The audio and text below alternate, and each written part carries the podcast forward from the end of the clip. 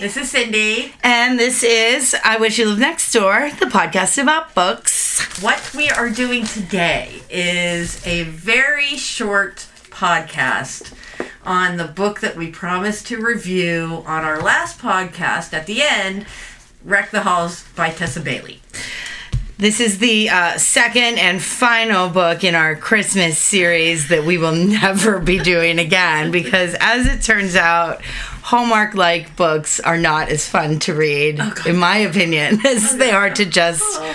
watch on TV. It's painful enough to watch them, it is far more painful to read word for word. And yeah, I mean, uh, yeah, I don't really watch Hallmark movies either, like you do. Well, that's a problem for you, yes. Those are painful for me, so this was absolute torture. But we would like to thank Avon Books for sending us the arc for this book. We got it way before the book was released, but um, yeah, just got to it now. All right, read the synopsis here. Ooh, okay. Ay, ay, ay. Melody Gallard may be the daughter of music royalty, but her world is far from glamorous. She spends her days restoring old books and avoiding the limelight. One awkward tabloid photo was enough, thanks. But when a producer offers her a lot of money to reunite her mother's band on live TV, Mel begins to wonder if it's time to rattle the cage, shake up her quiet life, and see him again, the only other person who could wrangle the rock and roll divas. Beat Dawkins, the lead singer's son, is Melody's opposite. The camera loves him, he could charm the pants off anyone, and his mom is not a potential cult leader. Still, they might have been best friends if not for the legendary feud that broke up the band. When they met as teenagers, Mel felt an instant spark, but it's nothing compared to the wild, intense attraction that builds as they embark on a madcap mission to convince their mothers to perform one last show. While dealing with rock star shenanigans, a 24 hour film crew, brawling Santas, mm, and mobs of adoring fans, Mel starts to step out of her comfort zone. With Beat by her side, cheering her on, she's never felt so understood.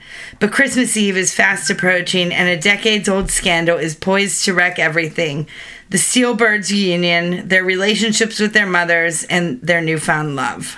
Okay, first of all, um, I don't even know why we chose to read this book based on this because, like, I'm reading this and I'm like, this is this wouldn't even even make sense if I didn't read this book. No, no. But yeah. that's just that. Um, the first thing I would like to talk about is that their names are ridiculous. Yeah. Absolutely ridiculous. Cindy did not finish this book. No. Did we say that already? No, we did not. I got two chapters in reading and coinciding with listening to the audiobook and then you forced me to listen to two chapters of the audiobook yeah. at your house and that was it. I was done. I have no interest in ever looking at this book again. I can't donate it because it's an arc, but it will go to someone. Um, I pushed through because I don't think I can ever not finish a book. I just don't think I have it in me. I have to know what's going to happen. And I wanted to talk about it because I had read farther than Cindy and I wanted to talk about it because it was e- extremely an entertaining thing to talk about, I think. Um, the book is weird as F, first off. The audiobook is so much worse. Oh my god.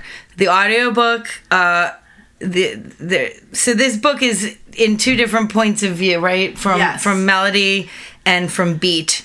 And um so the audiobook and we I wish we had a clip but we no longer do uh is the a man and a woman alternate chapters, but it doesn't seem like always like for the point of view that they're talking about. I don't know. Uh, well, the weird thing of the audiobook, and this may be typical of audiobooks, and I, I think this may have been why I couldn't get as far as you, because I started listening to the audiobook right from the beginning. Yeah. And the first chapter of the book, this is not a spoiler, um, when Melody sees Beat again, they are teenagers.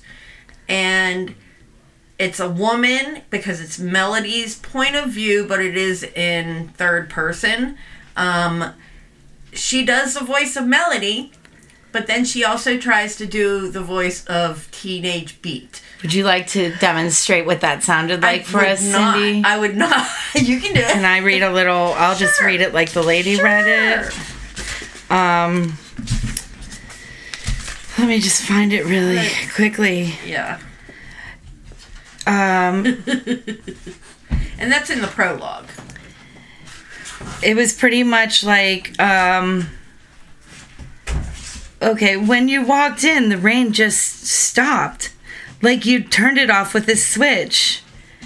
And then Beat says, I should have thought of switching it off before walking two blocks in a downpour. And But she didn't even do it that deep because she was also trying to do a teenage beat, so it was like yeah, I was. It was so weird. I mean, that was literally like what it was like. But then the rest of the book, they're adults, and she's still doing it. And then the guy does the girl's voice. Yeah, it was just- when it was Beat's point of view.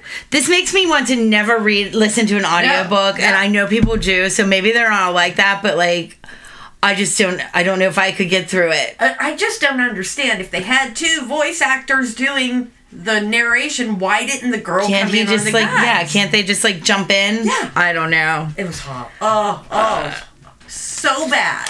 So Emily has notes from her reading. So because I I pushed through, I took one for the team.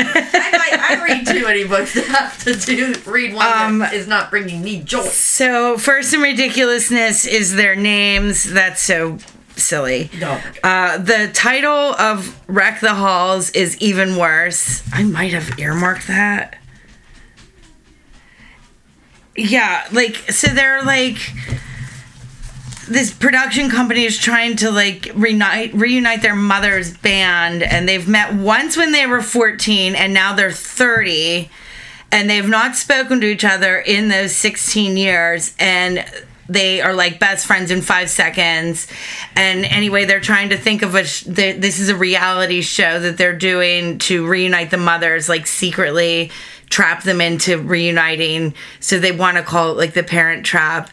And Melody, who's like the most introverted person and hates the limelight, allegedly was like dryly, what about wreck the halls? And they're like, oh, that sounds great. And I'm like, that doesn't even make sense.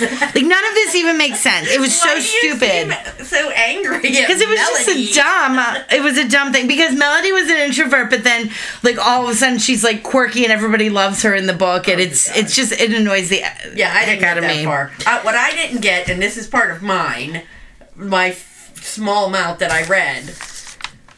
She meets him when she's 14. She's obsessed with him f- for 15 years? I guess, long it was. yeah, And still obsessed with him and freaking out. like, yeah. When know, they meet, When they meet. But then he's also obsessed with her. So Yeah. the way I would um tie this up with a bow in my thing would be this is the parent trap meets the Hunger Games meets Fifty Shades of Grey. See, I didn't get to any of the spicy parts, and I'm very it was very about that. spicy. It was very spicy. I really like I texted Cindy and I was like, I want you to listen to this chapter on your audiobook because I am dying reading this. I cannot imagine what it sounds like for somebody to read out loud. Oh no. But it did remind me. Um, I used to work with this this man that um, when everybody was reading Fifty Shades of Grey, he also did, but he was like older than us, and he listened to it on audiobooks on his way into work, and we were like, "What? Why would you choose to listen to that book out loud?" I mean, it's just like I'm like blushing thinking of it. I don't even get it. I The Hunger Games part is just because they film like every second of their um of their life. Yeah. And also like this book takes place over like two weeks, two or three weeks time. And they're like obsessed with each other, like they've known each other for their whole lives. And they really didn't. So um it was just like really weird. Um there's like this weird side story of like this blackmail Oh, yeah, thing yeah, yeah, yeah. that uh, literally could have been resolved with like one conversation, but it lasted like 10 years or something. And he does like acknowledge it at the end. He's like, oh, this could have been fixed quickly. Yeah. But uh, so that was like an annoying little thing. Um, that that's that was my takeaway of it. like I we we read some mixed reviews on this. Yeah. Um, but uh, there were so many positive reviews. I know. Well, one of the YouTubers that I watched, she's like, "I love Wreck the Halls. I think it's so cute." And I was like, "Oh God, I'm questioning everything about you now." I said, remember I said the one that I watched, um, Larry Reed's, she was so excited to read it, and I was like, oh no, she's gonna love this book, and I'll never be able to watch her again. And she hated it. And it was like redemption. the room. I'm like, God! it was just so incredibly cheesy. Uh, I don't. I've never. I don't think I've ever read another Tessa Bailey book to say if this is like what she typically writes like. But um, I've heard that a lot of her books are cringy, and I Yeah. have, we don't know, so I don't. I can't say for sure, but I've heard that. It was just. It was something else. yeah. So this was the deciding factor that next year we will not be doing a Christmas series. No. uh, because we just don't have the stomach for it. No, and I did. I had to read a lot of Christmas books Oh yeah, for your for the. Post Gazette because I was doing that holiday roundup, and I was done, and none of them were like this. I mean, I had to include it, and luckily Yeah. it was more just giving you know an overview and if you recommend and if you don't, and yeah, hard no. hard no, hard no, absolutely not. So So, like, if you maybe like Tessa Bailey and you want to give it a try, read it, I guess. If you want something super cringy, read it, I guess You want a lot of Definitely. sex? Yeah, like if you're horny or whatever and you like some smut, this is kind of smutty. Um, but other than that, I would say please, like, I would never give this No. to anyone and say you have to read this book. Absolutely or not. not even like I want you to read this to see if you liked it or didn't like it too. Like I do with often with books. This one, like I just wouldn't Not wish your worst enemy. wish this on anyone. So that's it. Uh, sorry, Tessa Bailey. Good thing that we are completely unknown and you will never listen to this. sorry, not sorry. You you you tortured us, so you you deserve this. Okay, thanks guys, and we're going to be releasing another In a- um in a few days. yeah. Um, and that is going to be a book entitled "That's Not My Name" by Megan Lally, and that is coming out in January. So uh, we'll be talking to you soon. Looking forward to it. Bye. Bye.